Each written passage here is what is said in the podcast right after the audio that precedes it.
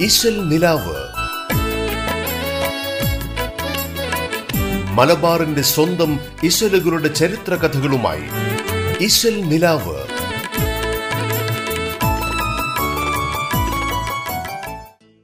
നമസ്കാരം. റേഡിയോ കേരളയുടെ എല്ലാ പ്രിയപ്പെട്ട ശ്രോതാക്കളെയും ഇന്നത്തെ ഇശൽ നിലാവിലേക്ക് ഒരുപാട് സ്നേഹത്തോടെ സ്വാഗതം ചെയ്യുന്നു.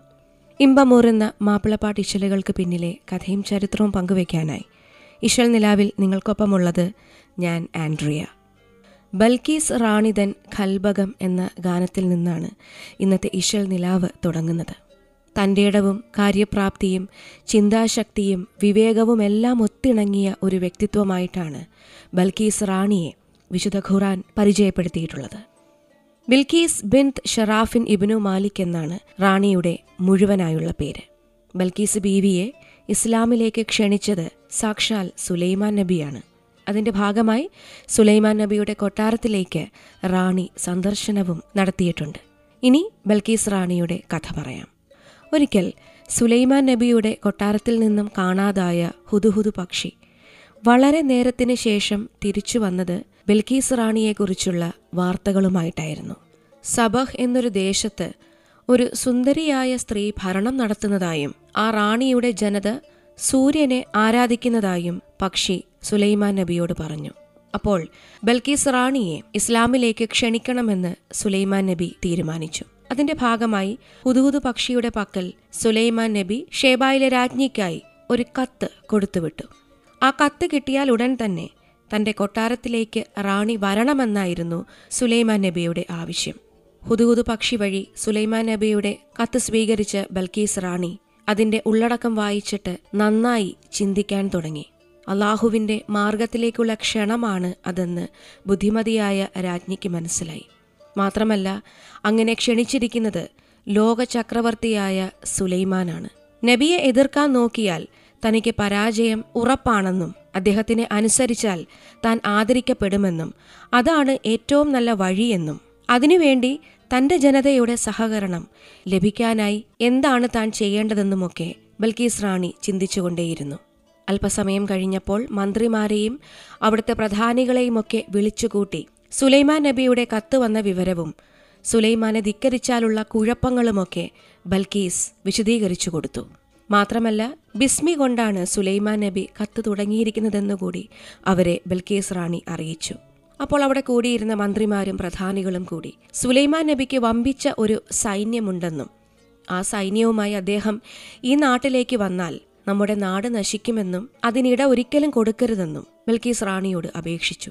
അതിന്റെ ഭാഗമായി വമ്പിച്ച കുറച്ച് പാരിതോഷികങ്ങളുമായി ആദ്യം കുറെ ആളുകളെ സുലൈമാൻ നബിയുടെ കൊട്ടാരത്തിലേക്ക് അയക്കാമെന്നും അവരെല്ലാവരും കൂടി ആലോചിച്ചു തീരുമാനിച്ചു. സുന്ദരികളായ അടിമ സ്ത്രീകളുടെയും പുരുഷന്മാരുടെയും പക്കൽ മുത്തും മാണിക്യവും മരതകവും മറ്റു വിലപിടിപ്പുള്ള സാധനങ്ങളുമൊക്കെ സുലൈമാൻ നബിക്ക് കൊടുത്തുവിടാമെന്ന് റാണി തീരുമാനിച്ചു. മാത്രമല്ല അദ്ദേഹം യഥാർത്ഥ നബിയാണെങ്കിൽ ആ പാരിതോഷികങ്ങൾ ഒന്നും സ്വീകരിക്കില്ലെന്നും അങ്ങനെയാണെങ്കിൽ അതിനുശേഷം വ്യക്തമായ ഒരു തീരുമാനമെടുക്കാമെന്നും കൂടി ഷേബാരാജ്ഞി തന്റെ മന്ത്രിമാരെ അറിയിച്ചു. എന്നാൽ ഇതൊക്കെ കേട്ട് മനസ്സിലാക്കിക്കൊണ്ട് ഹുതുഹുതു പക്ഷി അവിടെ ഉണ്ടായിരുന്ന കാര്യം അവരൊക്കെ മറന്നുപോയിരുന്നു. അങ്ങനെ സുലൈമാൻ നബിയുടെ കൊട്ടാരത്തിൽ തിരിച്ചെത്തിയ പക്ഷി അവിടെ നടന്ന കാര്യങ്ങളെല്ലാം അദ്ദേഹത്തെ വിശദീകരിച്ച് കേൾപ്പിച്ചു. കുറച്ചു ദിവസങ്ങൾക്ക് ശേഷം വില കൂടിയ രത്നങ്ങൾ പതിപ്പിച്ച കിരീടവും സ്വർണക്കട്ടികളും രത്നങ്ങളും അമ്പറും കസ്തൂരിയുമൊക്കെ നിറഞ്ഞ വമ്പൻ പാരിതോഷികങ്ങളുമായി ഒരു സംഘം ബൽക്കീസ് റാണിയുടെ കൊട്ടാരത്തിൽ നിന്നും സുലൈമാൻ നബിയുടെ അടുത്തെത്തി. ബൽക്കീസിന്റെ ആ സംഘത്തെ ഒരു മൈതാനത്തിൽ വെച്ച് സ്വീകരിക്കാമെന്നും അതിനാൽ ആ മൈതാനം നന്നായി അലങ്കരിക്കണമെന്നും സുലൈമാ നബി തന്റെ അടിമകളായ ജിന്നുകളെ ചുമതലപ്പെടുത്തുകയും ചെയ്തു. അവർ സ്വർണത്തിന്റെയും വെള്ളിയുടെയും കട്ടികൾ കൊണ്ടുവന്ന് ആ മൈതാനം മുഴുവൻ നിരത്തി. ആര് കണ്ടാലും അതൊരു മൈതാനമാണെന്ന് തോന്നുകയില്ല. മറിച്ച് ഒരു മായാലോകത്തിന്റെ പ്രതീതിയായിരുന്നു അവിടെ ഉണ്ടായിരുന്നത്. അങ്ങനെ പക്ഷികളും മൃഗങ്ങളും ജിന്നുകളും ഒക്കെ അണിനിരന്നതിന്റെ മധ്യഭാഗത്തായി സിംഹാസനത്തിൽ സുലൈമാൻ നബിയിരുന്നു ചുറ്റും വില കൂടിയ ഇരിപ്പിടങ്ങളിൽ മനുഷ്യരിലും ജിന്നിലും പെട്ട പ്രധാനികളും ഉണ്ടായിരുന്നു. ഇതെല്ലാം കണ്ട് ബൽക്കീസിന്റെ സംഘം അത്ഭുതപ്പെട്ടു. തങ്ങൾ എത്തി നിൽക്കുന്നത് ഭൂമിയിൽ തന്നെയോ അതോ ആകാശത്താണോ എന്ന് പോലും അവർക്ക് തോന്നിപ്പോയി. അത്രയും വിസ്മയിപ്പിക്കുന്ന കാഴ്ചകളായിരുന്നു സുലൈമാൻ നബി ബൽക്കീസിന്റെ സംഘത്തിനു വേണ്ടി അവിടെ ഒരുക്കിയിരുന്നത്. പതിയെ ആ സംഘം റാണി കൊടുത്തയച്ച പാരിതോഷികങ്ങൾ സുലൈമാൻ നബിയുടെ കാൽക്കൽ വെച്ചു. അപ്പോൾ ഇതൊന്നും ഇവിടെ ആവശ്യമില്ല. മടക്കിക്കൊണ്ടു പോവുക ഈ ലോകത്തെ വിലപിടിപ്പുള്ള സാധനങ്ങളൊന്നും താൻ മോഹിക്കുന്നില്ല. നിങ്ങൾ നിങ്ങളുടെ നാട്ടിൽ ചെന്ന് രാജ്ഞിയോട് ഇസ്ലാം മതം സ്വീകരിച്ച് തന്റെ കൊട്ടാരത്തിലേക്ക് വരാൻ പറയൂ എന്ന് സുലൈമാൻ നബി അവരോട് പറഞ്ഞു. അതിന് റാണി തയ്യാറല്ലെങ്കിൽ താൻ തന്റെ സൈന്യവുമായി അവിടെ വരുമെന്നും അവിടെ എത്തുന്ന തങ്ങളെ നിങ്ങൾക്കൊരിക്കലും തടയാൻ സാധിക്കില്ല എന്നുകൂടി നബി അവരെ അറിയിച്ചു. തിരിച്ച് നാട്ടിലെത്തിയ സംഘത്തിൽ നിന്നും ഈ വിവരങ്ങളൊക്കെ കേട്ട് മനസ്സിലാക്കിയ ബൽക്കീസ് റാണിക്ക് സുലൈമാൻ സാധാരണ രീതിയിലുള്ള ഒരു രാജാവല്ല എന്നും അദ്ദേഹത്തിന്റെ സൈന്യം അത്ഭുത ശക്തിയുള്ളവരാണെന്നും അവരെ നേരിടാൻ തങ്ങളെക്കൊണ്ടാവില്ല എന്നും മനസ്സിലായി. ഒടുവിൽ ബൽക്കീസ് റാണി ഇങ്ങനെ പ്രഖ്യാപിച്ചു ഞാൻ പരിവാര സമേതം സുലൈമാൻ നബിയെ സന്ദർശിക്കാൻ തീരുമാനിച്ചിരിക്കുന്നുവെന്ന്. പ്രശസ്തമായ സുലൈമാൻ നബി കിസ്സയിലെ ഈ ഒരു ഭാഗത്തെക്കുറിച്ച് വരികൾ ഇനി പാടാം. ഇമ്പമീകം സൽത്താനത്തിൽ വിളങ്ങി എല്ലാ സൃഷ്ടികളും കീഴടങ്ങി. എങ്കും സുഹൃതങ്ങൾ പങ്കിലങ്കി ഇരസർ നബി കാവല്യേകന്നല്ലാ തുമ്പപ്പെടുത്തുമ്പലാകൾ സമസ്തം. ദുഷ്ടർ കേണിയും പിണി കേടനത്തും. കാരർ സുലൈമാനബി നാൾകൾ ഗീത. കരുണത്തിനാലുള്ളെങ്കൾക്കെന്നാളും സ്വഹേബോർക്കുമെന്നെന്നും ഏകണമല്ല. അങ്ങനെ ബൽക്കീസ് റാണി തന്റെ ക്ഷണം സ്വീകരിച്ച് കൊട്ടാരത്തിലേക്ക് സന്ദർശനം നടത്തുന്നു എന്നറിഞ്ഞ സുലൈമാൻ നബി റാണിക്ക് വേണ്ടി പ്രത്യേകമായി തന്റെ കൊട്ടാരത്തിൽ ചില ഒരുക്കങ്ങൾ നടത്താൻ തുടങ്ങി. അള്ളാഹു തനിക്ക് നൽകിയ അനുഗ്രഹങ്ങൾ ബൽക്കീസ് ഈ ഒരു സന്ദർശനത്തിലൂടെ മനസ്സിലാക്കണമെന്നുകൂടി സുലൈമാൻ നബി ആഗ്രഹിച്ചിരുന്നു. അങ്ങനെ തന്റെ പളുങ്ക് കൊട്ടാരത്തിന്റെ അടിഭാഗത്ത് വെള്ളം നിറച്ച് ആ വെള്ളത്തിൽ പലതരം മത്സ്യങ്ങളെയും മനോഹരമായ ജലജീവികളെയും നിക്ഷേപിച്ചു. വെള്ളത്തിന് തൊട്ടുമുകളിലായി കണ്ണാടി പലകകൾ സ്ഥാപിച്ചു. ആ കണ്ണാടി പലകയിൽ ചവിട്ടുമ്പോൾ വെള്ളത്തിൽ ഇറങ്ങിയതുപോലെ തോന്നും. അല്പദിവസത്തിനകം ആ പളുങ്ക് കൊട്ടാരത്തിലെത്തിയ ബൽക്കീസും കൂട്ടരും ആശ്ചര്യത്തോടെയാണ് അവിടുത്തെ ആഡംബരങ്ങൾ കണ്ട് നിന്നുപോയത്. സുലൈമാൻ നബിയുടെ മഹത്വം ബൽഖീസിന് ബോധ്യമായി. അള്ളാഹു അദ്ദേഹത്തിന് നൽകിയ അനുഗ്രഹങ്ങൾ അവർണനീയം തന്നെയെന്നും അത് തന്നെ ബോധ്യപ്പെടുത്താനായിട്ടാണ് ഇത്തരത്തിലുള്ള ഒരു ഗംഭീര സ്വീകരണം അദ്ദേഹം ഒരുക്കിയതെന്നും ബൽക്കീസിന് മനസ്സിലായി. അതോടെ അള്ളാഹുവിലും അവിടുത്തെ പ്രവാചകനായ സുലൈമാൻ നബിയിലും ബൽക്കീസ് ദൃഢമായി വിശ്വസിക്കാൻ തീരുമാനിച്ചു. അതുവരെ സൂര്യാരാധന നടത്തിയത് അക്രമമായി പോയെന്നും അള്ളാഹുവെ ഞാൻ എന്നോട് തന്നെ അക്രമം കാണിച്ചുപോയി അതിനാൽ പുറത്തു തരണമേ എന്നും ഞാനിതാ സുലൈമാൻ നബിയോടൊപ്പം ലോകരക്ഷിതാവായ അള്ളാഹുവിന് കീഴൊതുങ്ങിയിരിക്കുന്നുവെന്നും ബൽക്കീസ് റാണി പ്രാർത്ഥിച്ചു. ഈ ഒരു ചരിത്ര കഥയാണ് ബൽക്കീസ് റാണിതൻ ഖൽബകമെന്ന് പാട്ടിൽ പറഞ്ഞിരിക്കുന്നത്. ഈ മനോഹരമായ ഗാനം ആലപിച്ചിരിക്കുന്നത് എം എ ഗഫൂർ.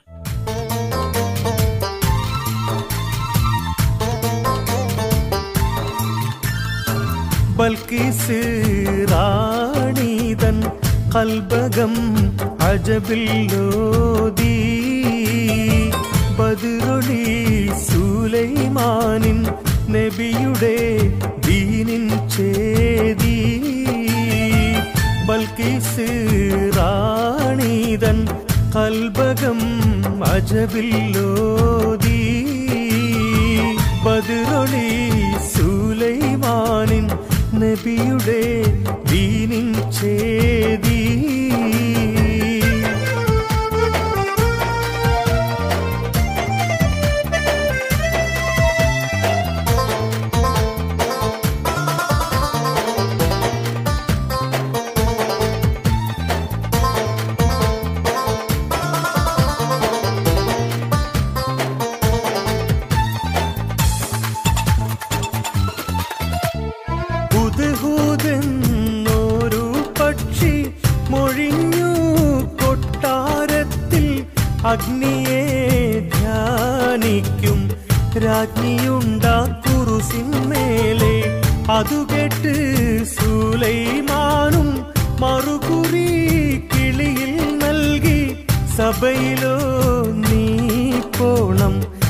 രാജ്ഞിയെ ക്ഷണിക്കും വേണം. ബൽക്കീസ് റാണീതൻ കൽബകം അജബില്ലോദീ പതിരൊളി സൂലൈമാനിൻ നബിയുടെ ദീനിൻ ചേതി.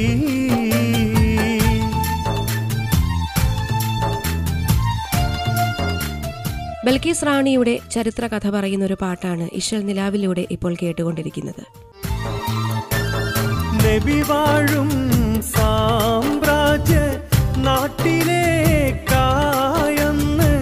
ബൽക്കീസും സൈന്യവും സഫറതും മരുവും താണ്ടി റാണിതൻ സിംഹാസനം നബി അരികെ കണ്ടവർ കഥയറിയാതൽഭൂത മായിക ലോകത്തേറി ബൽക്കീസ് റാണീതൻ കൽബകം അജബില്ലോദീ ബദിറൊളി സൂലൈമാനിൻ നബിയുടെ ദീനിൻ ചേതി.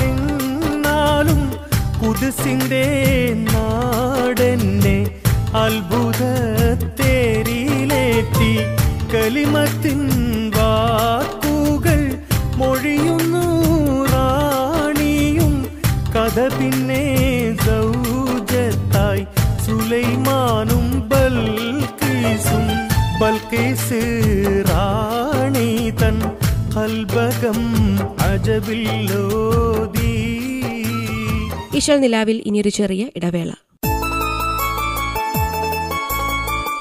നിലാവ്. മലബാറിന്റെ സ്വന്തം ഇശലുകളുടെ ചരിത്ര കഥകളുമായി ഇശൽ നിലാവ്.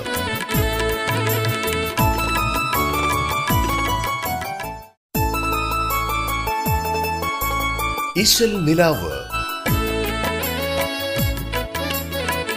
മലബാറിന്റെ സ്വന്തം ഇശലുകളുടെ ചരിത്ര കഥകളുമായി ഇശൽ നിലാവ്.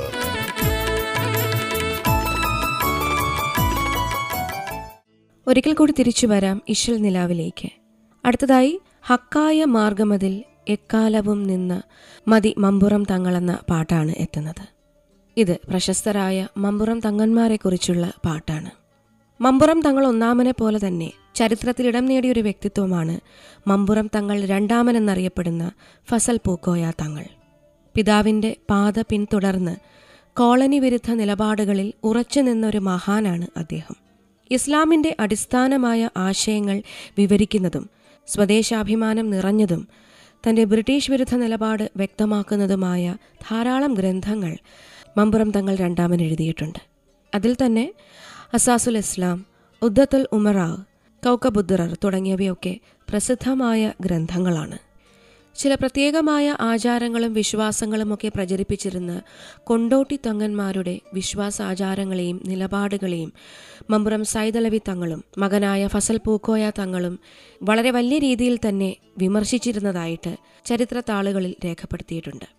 അതിന്റെ ഭാഗമായിട്ട് പൊന്നാനി മഖ്ദൂം കുടുംബത്തിലെ തങ്ങന്മാരും കൊണ്ടോട്ടി തങ്ങന്മാരെ ആദർശപരമായി അന്ന് നേരിടുകയും ചെയ്തിട്ടുണ്ട്.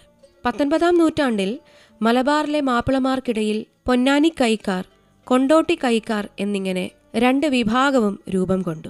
സയ്യിദ് ഫസൽ പൂക്കോയ തങ്ങളും മഖ്ദൂം കുടുംബവും മക്ബറകളോടനുബന്ധിച്ചുള്ള ഉത്സവങ്ങൾക്കും ആചാരങ്ങൾക്കുമൊക്കെ എതിരായിരുന്നു. മലബാറിലെ വലിയൊരു വിഭാഗം മാപ്പിളമാരും അന്ന് ഫസൽ പൂക്കോയ തങ്ങളുടെ പിറകിൽ അണിനിരക്കുകയും ചെയ്തു. അങ്ങനെ അദ്ദേഹത്തിന്റെ ജനസമ്മിതിയും പാണ്ഡിത്യവും നേതൃപാഠവും ഒക്കെ കണ്ട് ബ്രിട്ടീഷുകാർ പോലും അമ്പരന്നു. അദ്ദേഹത്തിന്റെ ബ്രിട്ടീഷ് വിരുദ്ധ നിലപാട് അവരെ വല്ലാണ്ട് പരിഭ്രാന്തരാക്കി. ആയിരത്തി എണ്ണൂറ്റി നാൽപ്പത്തി മൂന്നിലെ ചേറൂർ സമരം ഉൾപ്പെടെയുള്ള ബ്രിട്ടീഷ് വിരുദ്ധ ജനവികാരത്തിന്റെ പ്രധാനപ്പെട്ട ശക്തി കേന്ദ്രം ഫസൽ തങ്ങളാണെന്ന് ബ്രിട്ടീഷുകാരെ തിരിച്ചറിയുകയും ചെയ്തു. അതോടുകൂടി അദ്ദേഹത്തെ തളയ്ക്കാനുള്ള ശ്രമങ്ങൾ അധിനിവേശ സേന ആരംഭിച്ചു. പക്ഷേ ഫസൽ പൂക്കോയ തങ്ങൾക്ക് എന്തെങ്കിലും സംഭവിച്ചാൽ അവിടെ ആളിക്കത്താവുന്ന ജനരോഷം ഭയന്ന് കടുത്ത നടപടികൾക്കൊന്നും ബ്രിട്ടീഷ് പട്ടാളം മുതിർന്നില്ല എന്നുള്ളതായിരുന്നു വാസ്തവം. എന്നാൽ താൻ മൂലം മലബാറിലെങ്ങും ഒരു രക്തച്ചൊരിച്ചിലും സ്വന്തം സമുദായത്തിൽ തന്നെ ഉണ്ടായേക്കാവുന്ന വലിയ വിപത്തുകളും മുന്നിൽ കണ്ട് ഫസൽ പൂക്കോയ തങ്ങൾ സ്വമേധയാ നാടുവിടാൻ അവസാനം തീരുമാനിക്കുകയായിരുന്നു. യഥാർത്ഥത്തിൽ ബ്രിട്ടീഷുകാർ അദ്ദേഹത്തെ നാട് കടത്തുകയായിരുന്നു എന്ന് തന്നെ പറയാം. ഒടുവിൽ ആയിരത്തി എണ്ണൂറ്റി അൻപത്തിരണ്ടിൽ മമ്പുറം തങ്ങൾ രണ്ടാമൻ കുടുംബസമേതം മക്കയിലേക്ക് യാത്രയായി. എന്നാൽ സ്വന്തം ദേശം വിട്ട ഫസൽ തങ്ങൾ വെറുതെ ഇരുന്നില്ല. ഹളർമൌത്ത് ഇസ്താംബൂൾ ഈജിപ്ത് തുടങ്ങിയ സ്ഥലങ്ങളൊക്കെ സന്ദർശിച്ച് അദ്ദേഹം മക്കയിൽ താമസമാക്കുകയും ചെയ്തു. പിന്നീട് അവിടുത്തെ ഭരണാധികാരിയുടെ ഉപദേഷ്ടാവായും ഫസൽ തങ്ങൾ സേവനം ചെയ്തു. ചുരുക്കം പറഞ്ഞാൽ സയ്യിദ് ഫസൽ പൂക്കോയ തങ്ങൾ മലബാറിലെ മാപ്പിളമാർക്കിടയിൽ ജീവിച്ചത് ഒരു പരിഷ്കർത്താവ് എന്ന നിലയ്ക്ക് തന്നെയായിരുന്നു. വിശുദ്ധ ഖുറാനും സുന്നത്തുമാണ് മുസ്ലിങ്ങളുടെ ഉത്തമ ജീവിത മാർഗമെന്ന് തന്റെ ത്വരീഖത്തുൽ ഖനീഫ് എന്ന ഗ്രന്ഥത്തിലൂടെ അദ്ദേഹം വ്യക്തമായി എഴുതുകയും ചെയ്തിട്ടുണ്ട്. മമ്പുറത്തെ പഴയ നമസ്കാരപ്പള്ളിയൊക്കെ വിപുലീകരിച്ച് അവിടെ ജുമാ തുടങ്ങിയതും ഫസൽ തങ്ങളായിരുന്നു. കാലിക പ്രസക്തമായ വിഷയങ്ങളെ എടുത്ത് പുതുബ തയ്യാറാക്കി വായിക്കുന്നതും മമ്പുറം തങ്ങൾ രണ്ടാമന്റെ ഒരു പതിവായിരുന്നു. മലബാർ വിട്ട ശേഷവും അദ്ദേഹത്തോട് ഫത്വകൾ എഴുതി പണ്ഡിതന്മാർ ചോദിച്ചിരുന്നു. ഫസൽ തങ്ങൾ ഇസ്താംബൂളിലായിരിക്കെ കേരളത്തിൽ നിന്ന് ചോദിച്ച ഒരു ചോദ്യത്തിനുത്തരമായി അദ്ദേഹം നൽകിയ അറബി മലയാളത്തിലുള്ള ഫത്വയുടെ കോപ്പി ഓടയ്ക്കൽ പള്ളിയിൽ സൂക്ഷിച്ചിട്ടുണ്ടെന്ന് ചരിത്രകാരനായ കെ കെ മുഹമ്മദ് അബ്ദുൽ കരീം കണ്ടെത്തിയിട്ടുണ്ട്. അങ്ങനെ വിശുദ്ധ ഖുറാൻ ഹദീസ് തസവുഫ് തുടങ്ങിയ വിഷയങ്ങളിൽ പ്രാവീണ്യം നേടിയിരുന്ന മമ്പുറം തങ്ങൾ രണ്ടാമന്റെ പേര്. മലബാറിന്റെ മഹത്തായ മാപ്പിള ചരിത്രത്തിൽ എന്നും തിളങ്ങി നിൽക്കുന്നു. ബാപ്പു വെള്ളിപ്പറമ്പാണ് ഈ ചരിത്രഗാനം എഴുതിയിരിക്കുന്നത്. ഇസ്മായിൽ ആലപിച്ചിരിക്കുന്നു.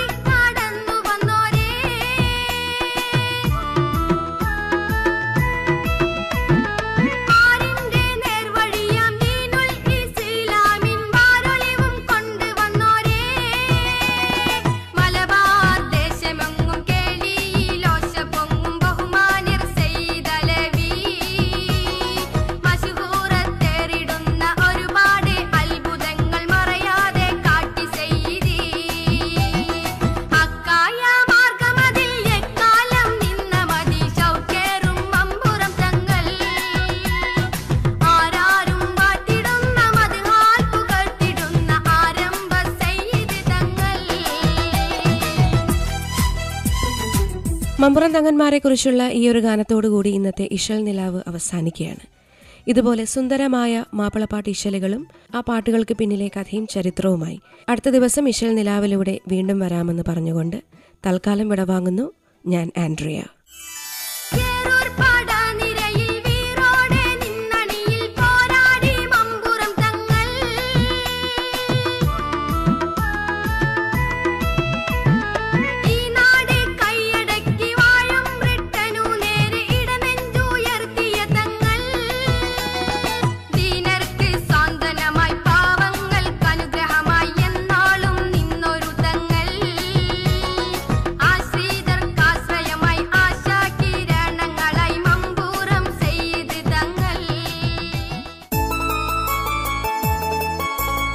ഇശൽ നിലാവ്.